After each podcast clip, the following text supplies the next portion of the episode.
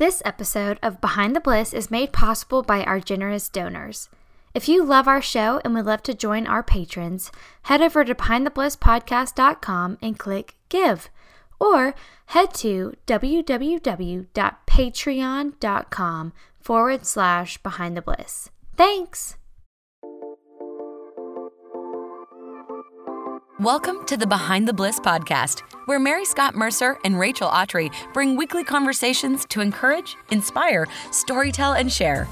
Each episode is designed for you to feel met in your mess and balanced in your bliss. Here's today's conversation.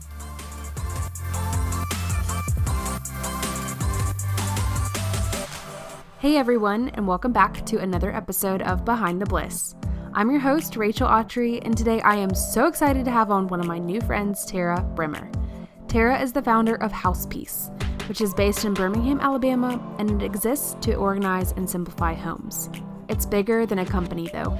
Tara shares her heart behind what it means to have an orderly home and what it does for your family and yourself when things are put where they belong. It's all spurred on from their adoption story. Tara needed to create a safe space in her home for her family, and today she's sharing with us how we can all do the same. If you need a little bit of order brought to your mess, if you need your stress levels taken down a few notches, or if you're interested in adoption or want to hear a little bit more about the process, then this episode is for you. So sit back and enjoy while learning a few things from my conversation with Tara. Hey, Tara. Hey, Rachel. How are you? I'm so good. I'm glad to have you on the show. We have so much to talk about and to cover. You just are, I feel like, an expert of many areas. So we're just pumped to pick your brain. You are very sweet to say that. Thank you.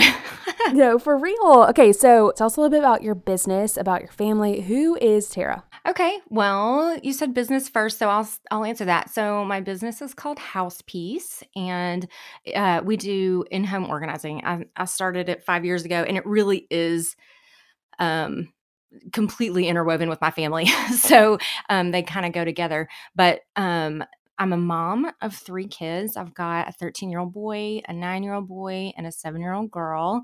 Um, and my husband Dave and I have been married for 21 years, which is super weird to think about because um, if we would have kids like right away, which we didn't, um, I'd like be a meme mom by now because we've been married so long. I so, love it. Okay, wait, 21 years. 21 years. Yeah. Y'all have learned a lot, I bet. Um we've learned a few things. Um my background, my education background is counseling and psychology.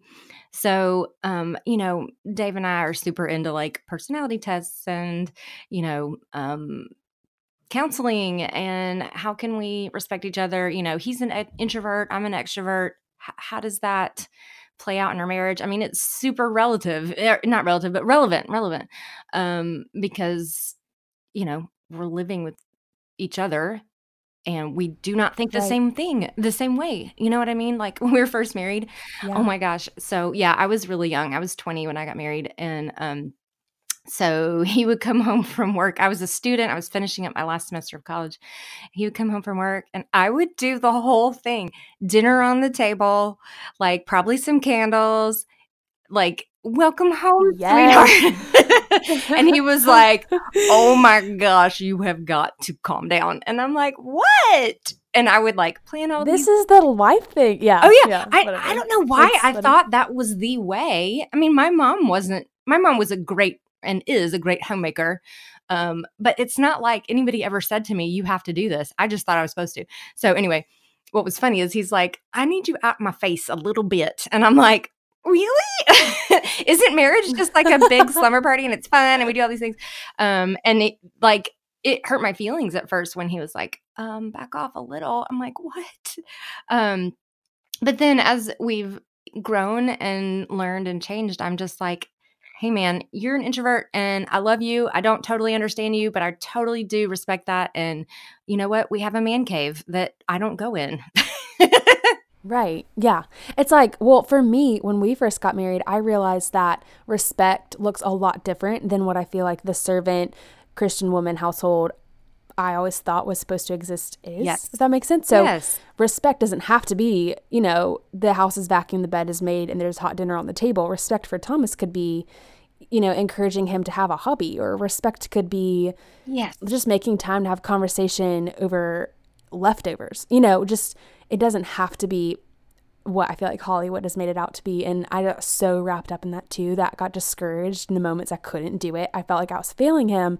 And yeah, I'm so glad you just spoke that because it brought a lot of freedom to me too right now because yeah. oh my gosh, if I look behind me out of my office, like the living room is a wreck and all of these things, but like a clean house means a lot to Thomas, but that's not how he feels respected, you know? Right. And that's right. what men really want. They really do. Oh my gosh, I would plan every evening of our weekend to, with friends.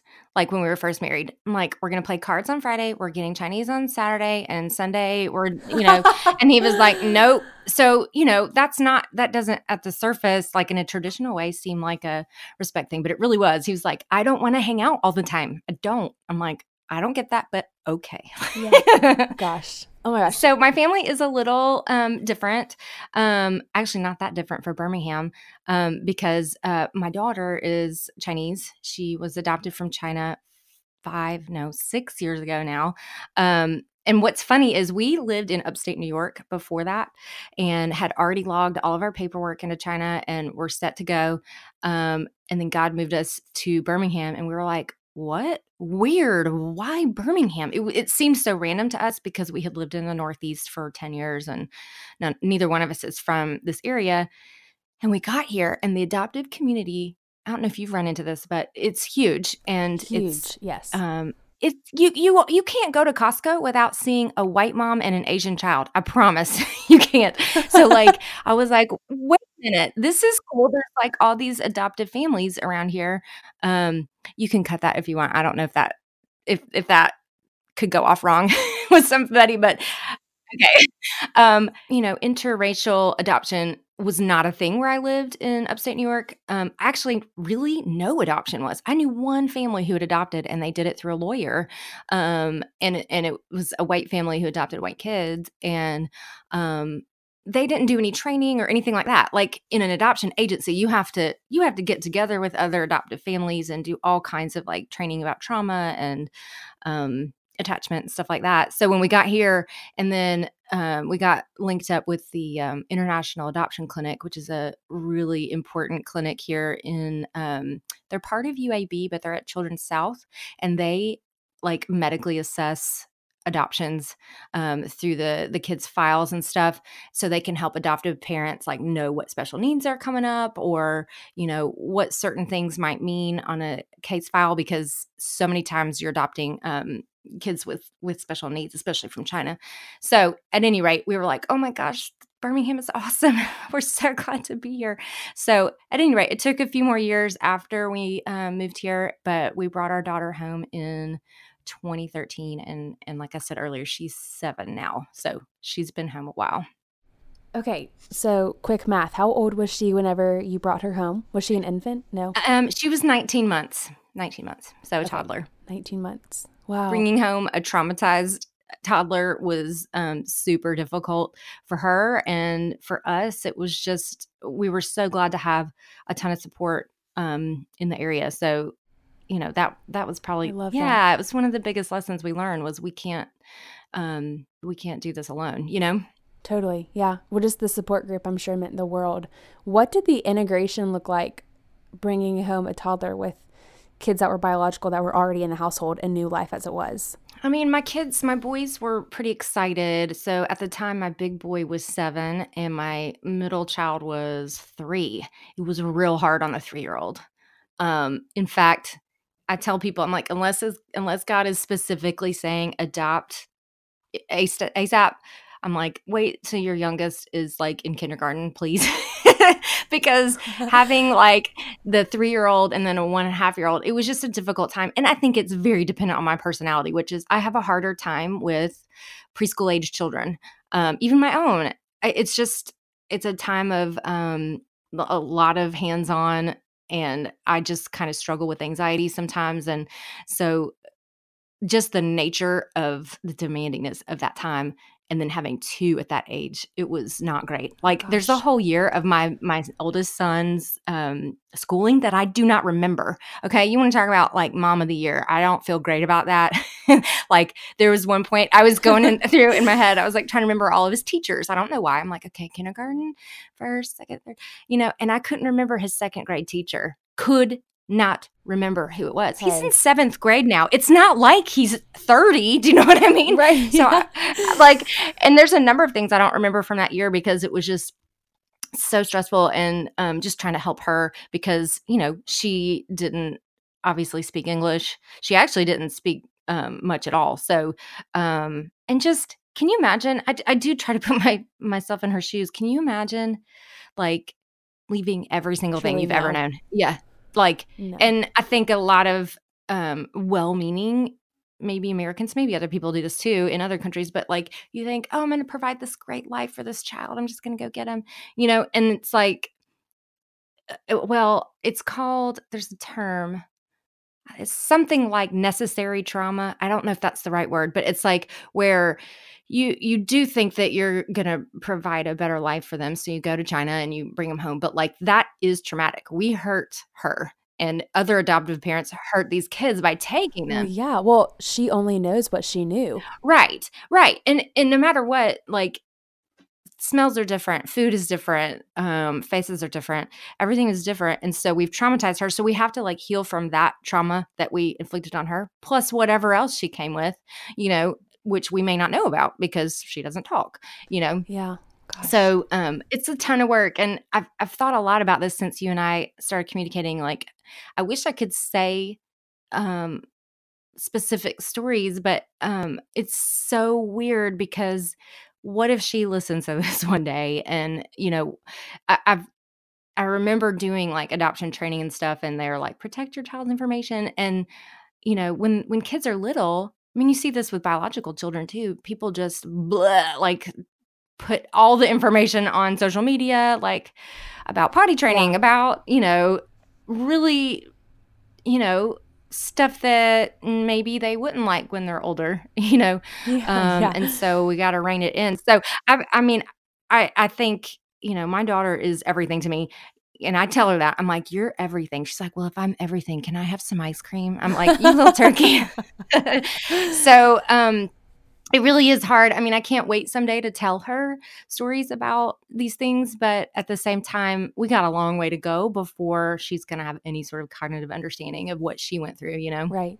Gosh. So, um, I it's a very long story, but I have two step adopted brothers who um, came from Oh, wow. yeah my mom's marriage. So my dad passed away when I was in high school. My mom got remarried a few years ago, and her husband now and his wife before she passed away adopted these two boys who they are not related biologically. Um, and then one is a few years older than the other, but they were adopted stateside um, as infants, and so they don't know any different. So they didn't go through that integration season and this rude change, you know, of awakening to a whole new world and having to get used to things because they were just getting used to being out of a home in the first place. So Yeah. they didn't know any different, really. Um, but it's so cool to get to know them and to see them and for them to look completely different from me and to claim them as brother and friend and all these things that adoption looks so different than what people think it does a lot of times. And there's a lot of different adoption stories. Yeah, and like your adoption story is going to be different from my brother's adoption stories and and my I mean now I'm pulled into their adoption story, which is beautiful, but like I never would have thought I was signing up for that, you know, and it's just so cool how quickly this world is coming around to just adoption, how normal it is, especially here in Birmingham, like you said earlier. Oh my gosh. Yes, it is oh my gosh. so normal. Absolutely. In fact, it was so funny because right before we um, hopped on the mic here, I got an email from my adoption agency and they're like, hey, we heard that you sometimes help adoptive families get their house organized for um, adoption purposes, which it, that does look like a different organizing job than, you know, um, maybe our standard one. And I was like, this is so neat. Yes, I want to help adoptive families because, especially um, with foreign adoptions, like there's just, um, a lot of stimulation, overstimulation, chaos, you know, and if we can help in the home by like getting rid of papers and, you know, whatever the parents need to like create some peace, then that's just that much better for everybody. And there's a thing called secondary trauma, which um is it kind of just in my case, it refers to my own trauma that happened really due to my daughter's trauma. And that season for me looked like um, eating my feelings in chicken minis Amen. and Starbucks mochas, and I I gained thirty pounds over overnight. Overnight, I have never struggled with my weight, and um, so when that happened, and all of a sudden my jeans are tight, I'm like, what's happening? um, so and that looked like me going on anxiety medication, and that looked like me crying a lot, like just trying to say, like, hey, help, somebody help me. Yeah. It was your cry for Um, help. Yeah. Lord, I'm drowning. It really was. And, you know, a, a lot of neat things have come out of that, but it wasn't super fun to go through at the time. uh, my own secondary trauma, but it is real. And, um, you know, if there's, if there's anything that comes out of house peace, it's like, I would love it to be a place where, you know, women can either avoid that secondary trauma or start climbing out of it, even if it's not adoption related, but like, life is hard right i mean we all have our thing Yeah. there's Yeah. um there's deaths in the family there's um blended families there's ugh, chronic illness there's just so many things and like i guess my thought is if there's some stuff that i don't need to think about because it's kind of a well oiled oil machine then that's what i want to do you know what i mean I love it. I'm so glad you brought it up. I want to move into house peace and what it is and what it means for you and a little bit more of your heart behind it. And I think from what I'm hearing, it sounds like really truly the adoption agency and just having already a natural knack at life hacks and getting things in order kind of birthed this company and this business of what it is, of wanting to do that in other people's homes.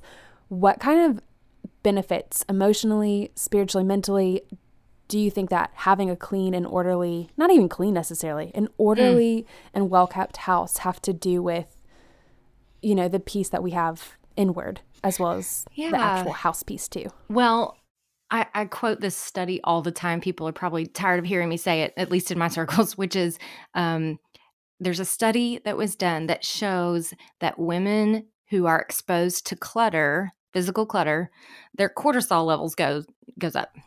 You, you know, Yeah. and so as the clutter goes up, the cortisol goes up, and cortisol, as we know, is uh, the stress hormone. and so, Right. as clutter increases, our stress increases. It is not the same for men. Men don't have that same um, stress reaction to clutter. I don't know what that means, but I will say that house peace almost exclusively serves women. We've had a couple men call us for jobs. Um, but like if you were to look at my Instagram analytics, it's 95% women, 5% men. Um, so I think, you know, I did start the business actually about six months after my daughter came home because I was like, I, I noticed how much organizing calmed me down.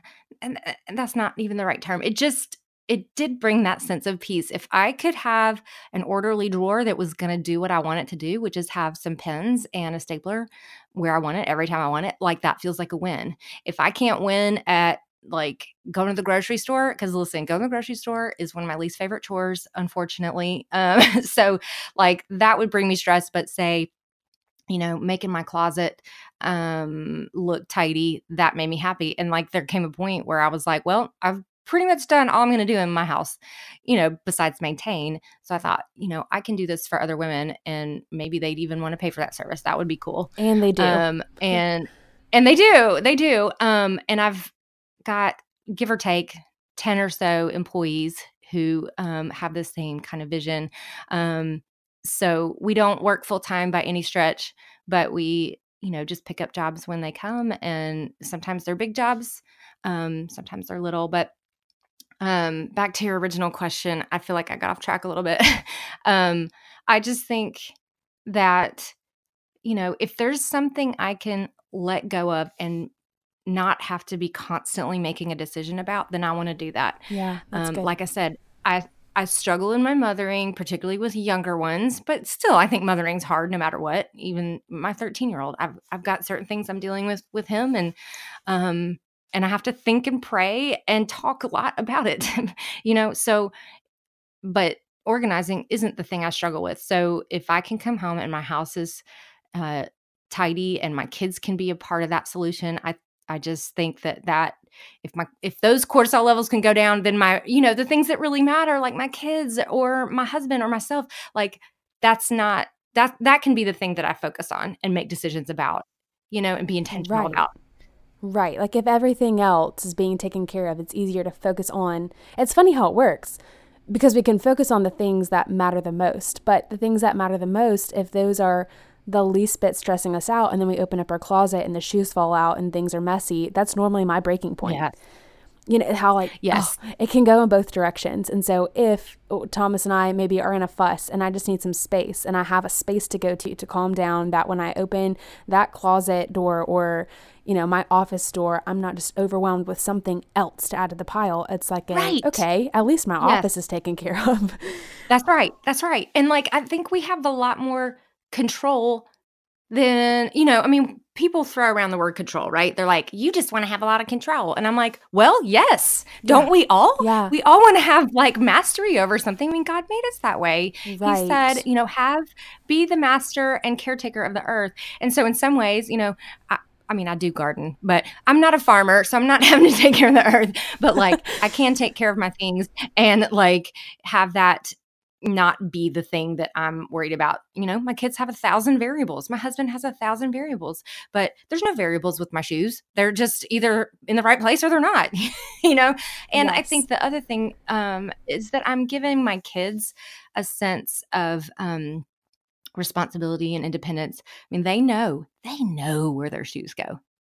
Now, do they always do it? No.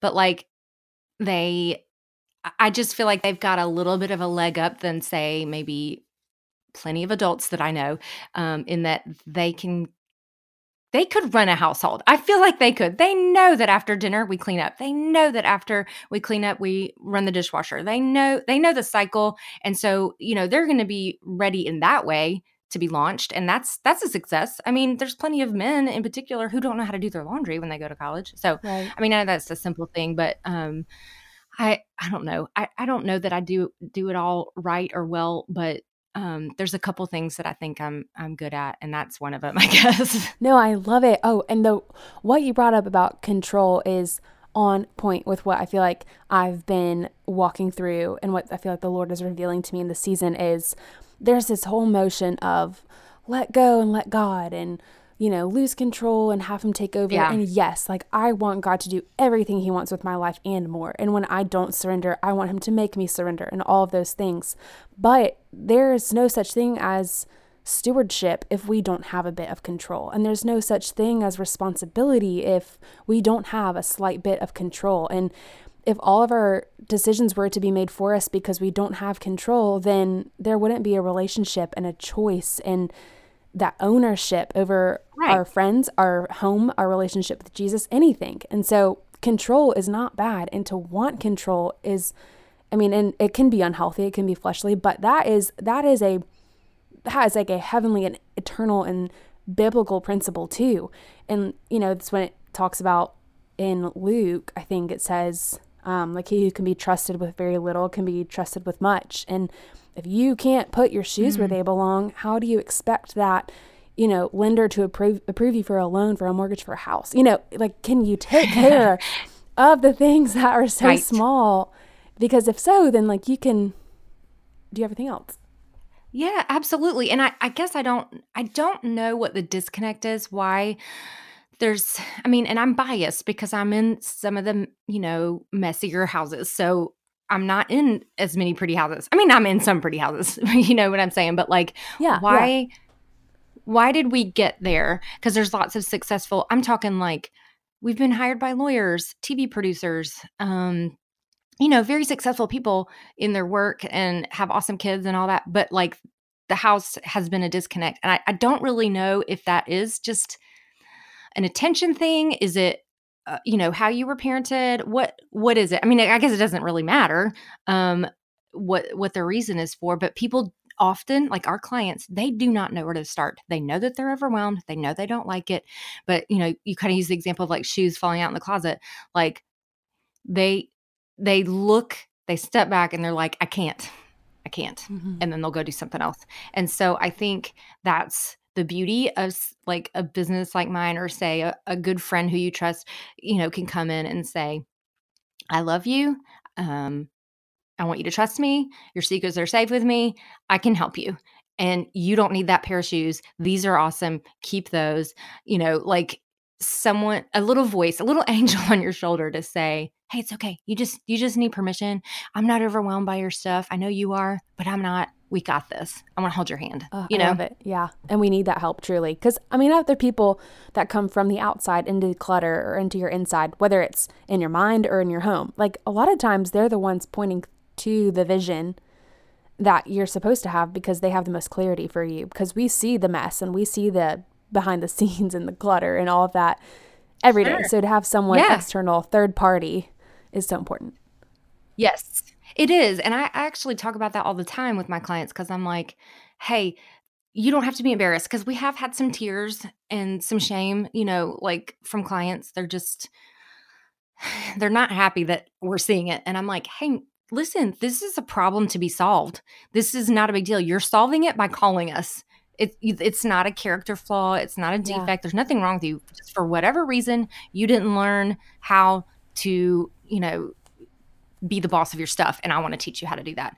So, yeah, I think about that all the time. I love it. Oh my gosh. And what is it that you've seen that this does for like your spirit and your soul to be able to be at rest when you have a clean home. Have you seen that be a correlation? And not that necessarily have to talk about testimonies, but I'm kind of interested to hear like what at least it does for you and your family when, like you brought up earlier, kids, like children have a space to grow up in like a clean and uncuttered and, you know, less of a chaotic home than, you know, maybe kid homes normally are. I'm just so interested in your intake on that. Yeah. Well, I mean, I think my kids are pretty creative. They are not perfect. I will tell you all the bad things about them if you want. but like they they will pull out a board game. They will pull out kinetic sand and they know where that stuff is. So when I say, "Hey, we're done with screens," with the exception of my daughter, she struggles a little bit with finding things to do um, to play independently. But I think that's partially her age um, and also being the only girl. I mean, she's been saying to me, she's like, I want a sister. I'm like, mommy ain't got no more womb. Okay. I just think it gives room for creativity. My my oldest son in particular needs a lot of time to do everything he does. He does not do anything fast. Nothing. He doesn't shower fast. He doesn't get ready for school fast. Sweet boy. But you know what? When he is given the space, I know. I know he's so leisurely. I need to use that term with him. That's hilarious. Um, he he does, but like um, when he is given the space, he excels. He's responsible. I mean, again, not perfect. I didn't know he had Boy Scouts last night, so I was very grumpy last minute when I had to take him to Boy Scouts. But um, you know, in general, he, I don't I don't prod him to do homework. I don't prod him to practice his instrument. Like he just does it. And I think that's because we've created an environment that is not overwhelming and stressful. I mean, I think there's a, again, there's a million variables. So I'm not saying have a clean house and your child will practice their flute. I'm not saying that. Um, but I am saying um, it, it doesn't hurt them. It helps them. Yeah. Um, yeah it's funny because I've been turning um, a room upstairs in my house. Um, it, it's we call it the TV room. There's a TV and like a um, sideboard that it sits on and a couch. It's a good sized little room, and we just play like the Wii up there, or um, what else do we have up there? I don't know. They'll build forts and stuff. And I've decided recently to make it a little bit funner because um, the way the architecture of my house is, and I do think architecture like very much can inform um, how you relate to your family. So my house is completely open concept on the bottom um, in terms of kitchen, dining, living. It's a big open cavern. And what happens is we're all in each other's face all the time. So if someone is in the living room and someone's in the kitchen, they're like, we're talking to each other. I'm like, I'm three rooms away. Please do not, know, come to me. Do you know what I'm saying? and, and your so introverted always, husband is thriving, I bet. Yeah. Oh gosh, he's like, I'm out of here. Bye. And so anyway, I'm like, I really need the kids to play upstairs more. And some of this is my fault. Okay. Like I said, I struggle with anxiety and in particular with little ones. Like I had a really hard time with like letting them out of my sight. Um, I think because just deep down I was scared, always just scared. And wanted to be everything to them and I, I don't think that was on a conscious level at all. But um, anyway, so I never really encouraged a lot of playing in a different place than me. Um, I never even did like a pack and play or a playpen. I really regret that I didn't. I think that a child who is confined for a short amount of time with developmentally appropriate um, toys or limits, that can be a good thing when done correctly. And I just never did. And so it was hard. I was harder on myself. Do you know what I'm saying? I set it up. Yeah. So anyway, all that to say, I want my kids to play upstairs. They are they can go play upstairs. So I've been making um, our TV room into more of a playroom. And my my middle child was hilarious. He goes, "Mommy, this can't be a playroom because you know what playrooms have? Toys all over the floor." And I laughed and laughed and laughed. I'm like, "Well." There's not going to be toys all over the floor unless we're actively playing. so it just was funny because somehow he knew playroom equals chaos. And I'm like, no, Playroom means space. It means space to do fun things like dress up, Legos, um, blocks. My kids just got guinea pigs, two of them did, and they've been like making these mazes with blocks for the guinea pigs to run through. Thanks to YouTube Kids, by the way, for that it. idea. I love it. Um, I know. So, like, certainly space can inform how we interact with each other, you know? And so, all that to say, I want I want my kids to um, utilize the fullness of our house. I mean, it's not a humongous house at all, but I'm like, go upstairs. I love you. Be away from me, please. Yeah, give me the space. Yes. Um, and yeah, here's yeah. like what makes my heart so happy in hearing all this is because I'm not a mama, but I hopefully will be one day, Lord willing. And when I'm thinking through all this, and even as a wife, I see this too, but it is I like to think, at least, it's my responsibility to be the gatekeeper of my house and to help set the foundation of like order and playtime and be able to control like what comes in and what goes out. And what's so beautiful about that is and what you do is really like you're helping families and maybe even moms it sounds like specifically women create this place in their house that sets the tone for their family so that their husband can come home. And maybe like you said earlier in the beginning of the conversation they don't have like the warm cooked meal or you know the candles lit and all those things but they have a place and they have a home and they have somewhere that they can feel like heard and loved because it's been prepared well for them.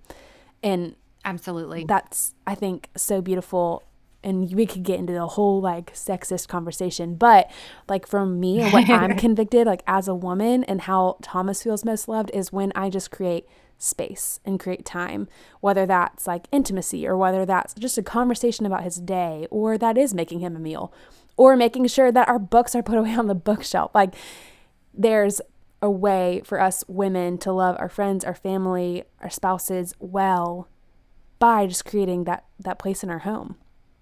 And for guests. Yeah, I, that's right. I was just about to say that. You said for friends, like us having friends over for a meal is a no brainer. Like we could do it at the drop of a hat, pretty much, um, because things are generally moving the way, you know, things are put away or, you know, whatever. And even if they're not put away, it's an outlier and I, it doesn't bother me. You know, I don't have that sense. It's of, not the standard. It's not, yes. And so I don't, th- again, a clean house isn't our righteousness at all. But I do hate how, like, so many times, especially um, women, when you go to someone's house and they're like, I'm sorry, my house is a mess. I'm like, I'm never to say I'm sorry. I, no, we're not saying sorry that my house is a mess. It's either just to be like, hi, welcome, or, you know, whatever. I, my house typically isn't a mess, but there's definitely times. And I always think it's funny when like a neighbor will come by or something and like there's like a disaster on the floor or whatever. And they they know I'm house peace, but they don't really know me. And I'm just like, oh, I wish I could know what you're thinking about right now. but I do like that I can have people over um, pretty much whenever. And it's a joy. I love having like one of my friends, Amanda, she lives down the street from me. I'm like, listen, Amanda, for me to be happy, I need to have dinner with your family like once a week. So we're doing this. Get over here. Come have some chicken. right. And I hate when when I mess up something or I can't do something well and therefore it like takes away an opportunity for me to do something well. So for example, like if my you know, let's say my house was an absolute wreck, like really truly a wreck, and I had a friend say like, "Hey, I'm having a really hard day. Can I just come over?" And I have to feel this like guilt or shame or maybe even decline like as a friend because I don't have that space already p- prepared or created. I'm not saying it has like you said, it doesn't have to be perfect all the time, but hopefully like being tidy and being organized and having the spaces you know is the norm rather than you know the the magical moment that it right. is all put together but right. thinking through like i would hate for her to not feel welcomed into my home because it is a disaster and her know that i'm uncomfortable in this rather than just like always having this place like i said not perfect but prepared for anything that can happen for someone to come through and that i think is just being a great host i think so too and i think you know there are people who would love to host and love to do things and they just they're their homes are not in a position. And I know it's probably hard for some of your listeners to imagine because I feel like your listeners are probably super awesome and together. Like, so their houses are probably like you know, spick and span. Um, but like the people who I'm seeing, the clients whose homes we're going into, they they are not. I mean, we're talking like a dining room table buried in junk. Okay, okay. like the family's not eating at a table. I get this. Neither is company. You know what I'm saying? Yeah. Oh, so yeah, certainly. Um, it, I guess it just depends on your priorities too. I think that this there has to be some introspection done from the client by saying like, what is it that I want to do? What gives me life? What gives me energy? What's draining me? and maybe it's the clutter and maybe i need to outsource that i mean i outsource things all the time and not many people know this i probably should say say this more often but it just doesn't come up i have someone who comes clean my house twice a month and i don't mean like tidy up. I tidy it. Like my kids are like, "What are you doing?" I'm like, "No, the floors are cleaned up. Um, there's you know, cl- toys are put away. Everything's put away." She comes in, she cleans the bathrooms, she vacuums on the floors, and she dusts and cleans the kitchen, uh, meaning wiping everything down. So yeah. that is me outsourcing something that I don't particularly enjoy, and that's okay. Yeah. It is okay. Yeah. Other people outsource their lawn work or outsource whatever. You can outsource like organization or someone to like coach you on how to do that. There's nothing wrong with that. Yeah. So let's say you are maybe a listener who actually, you know what? We're just going to talk about me for a second because I'm a great example, I think. I don't, I, I have order. Like my house, everything has a place except for my office because we just recently moved and I'm working through like where do things go? Where can I create the space for my office things? And so there's a lot of papers because hashtag tax season just happened. And oh, there's a lot yes. of, yeah, of just like blog things like collaboration material, just kind of hanging out everywhere till I get these projects tied up. And so let's say you're someone like me who has like a small area of their home that really just needs attention, like what are some tackle points? Like what are some ways that we can de-stress, bring cortisol levels down so that we're not so intimidated going into this process? Just real quick, I just want to hear kind of like do you bring me at ease at least? yeah. Okay, so as it relates specifically to like papers and work? Sure. Yeah. One thing that I do like to do is to show um, clients or friends or whoever how to um, use technology for them. And like, I think, I don't know what it is. Okay, I'm 42. I don't know. I don't think that's old, but a lot of my friends are like, I'm so old. I don't not, know how to no. use my iPhone. I'm like, you're 32. like, why don't you know how to use this? But like, one thing I like to do as it specifically relates to paper, and this will get super more relevant um, even when when you have school age children because they just keep coming home with stuff. But like I like to use Evernote. You should ask them to sponsor this episode, by the way. Um, I like to use Evernote. Yes, Evernote. Do you use Evernote? Evernote, are you listening? Yeah. yes.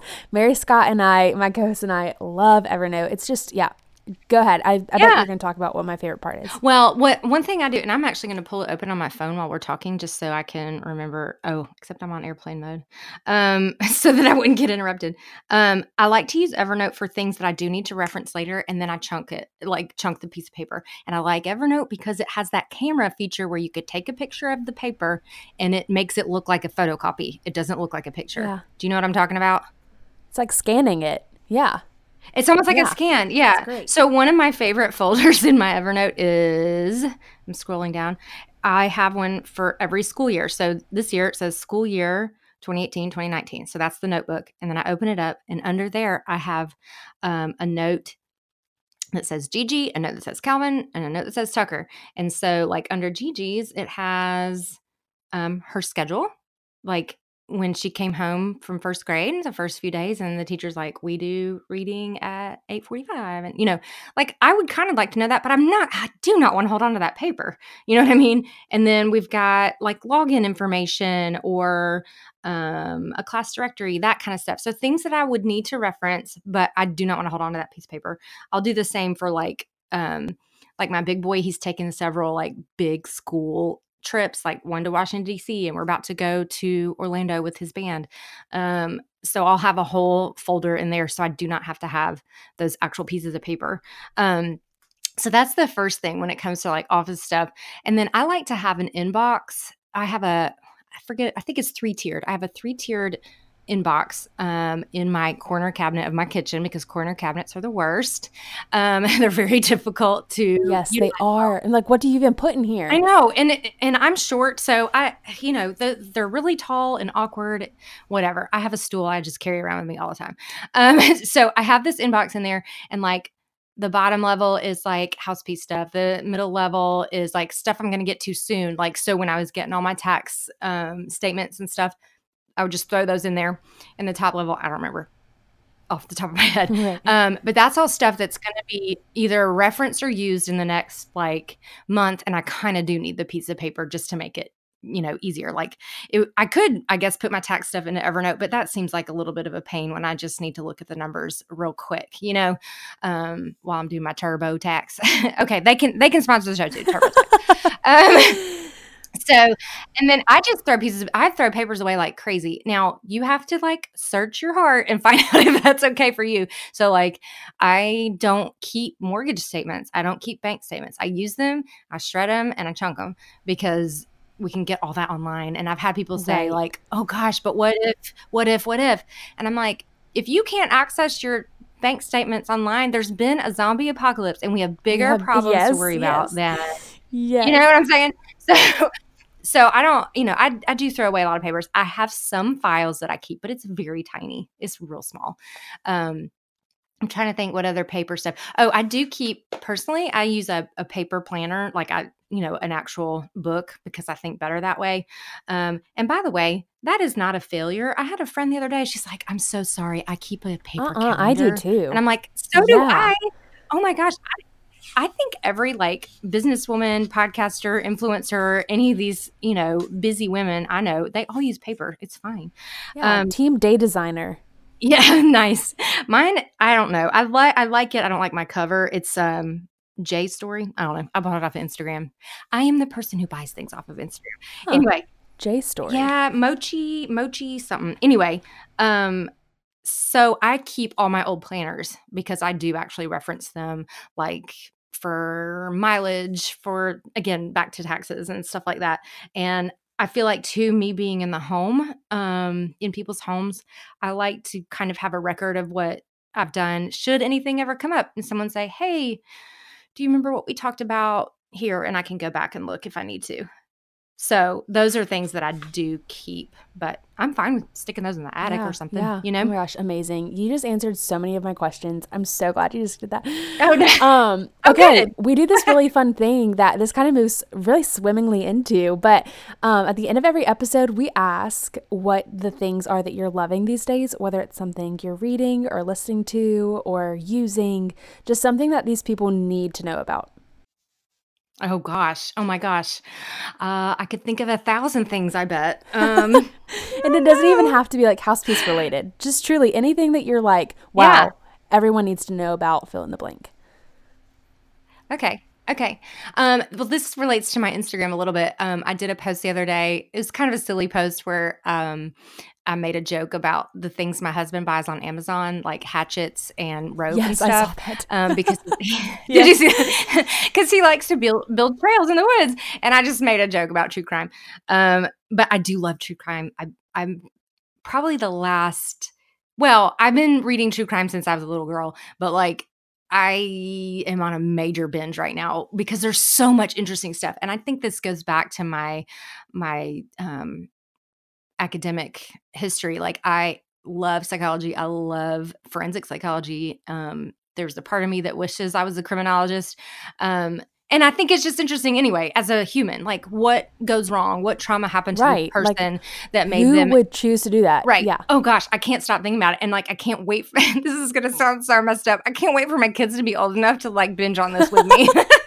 Because my mom and I, when I was like a teenager, we would we would watch Dateline, like appointment television to the max. Um, so on that post that I did, I got so many good recommendations. And so, what I've been watching this week is um, I watched a documentary called Mommy Dead and Dearest. I had to rent it on Google Play. I think it's available other places too. And it's about a mom who had um, Munchausen by proxy. Have you heard of that? No. Uh. uh it's it's a mental illness um, where a caretaker literally is making their person that they care for ill. On um, purpose. usually in an attempt on purpose yes. In an attempt to get attention or you know in this case the lady was she got a ton of attention and free housing and free trips and things like that. So there's there's that documentary. It's an hour and a half long. And so i watched that. Then on hulu there's a dramatization of the story of the of the of the mom and daughter and that one is called the act so if you have hulu it's oh you know free my or whatever gosh. Okay. I'm totally Listen, linking so that good. post that you posted in our show notes so people can also look at all the recommendations you got. Oh my gosh. Oh my gosh. I got like 60 recommendations or something. It was crazy. So, um, I've literally been Marco Poloing with one of my employees for like two days about this story back and forth because it's so fascinating. So, um, that's the one thing that I'm loving right now. Um, gosh, do you want more? I could think of more. No, that's awesome. Okay, funny story. Okay. When Mary Scott and I decided to start this podcast, well, actually, truly, it was more Mary Scott's idea than it was mine. And I just kind of jumped on board just out of excitement later on down the road. But at first, she was like, hey, I think we should start a podcast. I thought, what the hecky are we going to talk about? Because the only podcasts I listen to are true crime. and so I was like, we, we don't have murder mysteries to talk about. And she laughed. She's like, that's not Rachel. Oh gosh. She's like, no, that's not all podcasts are. And I was like, oh, really? Because I just, hilarious, We're so yes. stuck in a true crime world. Yes. Okay. So I love true crime too. It's so funny. I do feel like that sometimes I have to get myself out because I go into a spiral and there's like the nights that I'm spending the night alone or Thomas is on a trip. I cannot. I mean, I just literally have to play worship music and sleep because I'm haunted.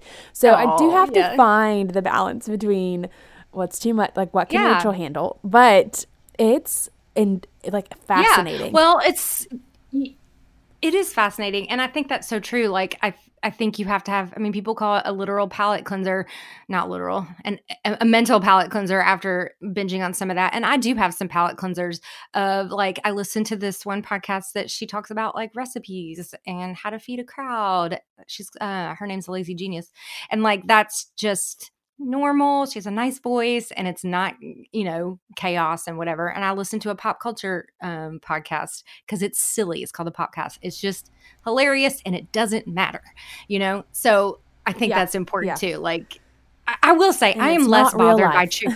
it's not real. Yes, exactly. I, I'm not as bothered by true crime as a lot of people I know, but I still do try to eh, partake in plenty of fluff. I really do. Of course. no, okay. I'm going to link all of this in the um, show notes that we have because I think people would be also fascinated by true crime and by all of your palate cleansers. I've never heard it called Okay. that before. I love it. Palate cleanser. I need a Yes. palate cleanser. I Um, need some sorbet. I need some like ear sorbet right now because Ear my ears are just so full of yeah. that kind of sounds nasty. the ginger Sorry. to my sushi. yeah, like palate cleanser. I love it. No, really, that okay, it's necessary. Palate cleansers are necessary in real life too, not even with true crime. It's for real. Uh, yes, hundred percent. you just get so fired up about just stepping into people's world and leaving it more beautiful than you found it. I can, I, I, I don't know. I just, I literally can hear it in your voice of how pumped you get about that and adoption. And so this Aw. episode for me is so just inspiring. Like it breathed a new life and like fresh air into me of being like, yeah, I want I want to be that passionate about the things the Lord's placed in my life too. So this has been a blessing for me for sure. And I know it's going to be a blessing for listeners too. We're just Thank you so much. Grateful to have you. Yeah. Yeah, I'm I'm I really appreciate it. It means a lot to to hear those things and and get feedback and I just I couldn't be more grateful. Thank you. So, funny story. Right after we recorded this episode, I actually went straight over to my office, a small room on the side of our house that's neglected, and made a game plan. I felt so inspired. I felt like there was a choice to make things mine and to put things where they belong, and so I can create a space for Thomas and I. I hope you're leaving inspired to do the same for yourself and your loved ones. It's just a simple task of putting books back where they belong, or filing papers the way that they should be more immediately than maybe you normally do. Maybe it's cleaning out that junk drawer that you've been eyeing for a while, or tackling a whole room that's easily become your storage unit, like me. I feel like it can bring a sense of peace to a place right now, and then you're able to usher in your guests into that space as well. If you're more interested in Tara and what she has to talk about and offer through consultations with Housepiece, you can find all the information and links over on our show notes at behindtheblisspodcast.com. If you're loving today's episode and the podcast has become one of your favorites, we would love if you headed over to iTunes and left us a quick review. You know the drill. Reviews are simple and easy and only take a few seconds to do, but they mean the world to us. This allows other people who may stumble across our podcast quickly gain a little idea about what it's about, and maybe it would speak to them as well. You are truly the greatest, and we are so grateful for you and that we get to do this every single week for all of you guys in this community that we have, and we couldn't do it without you. See you next week.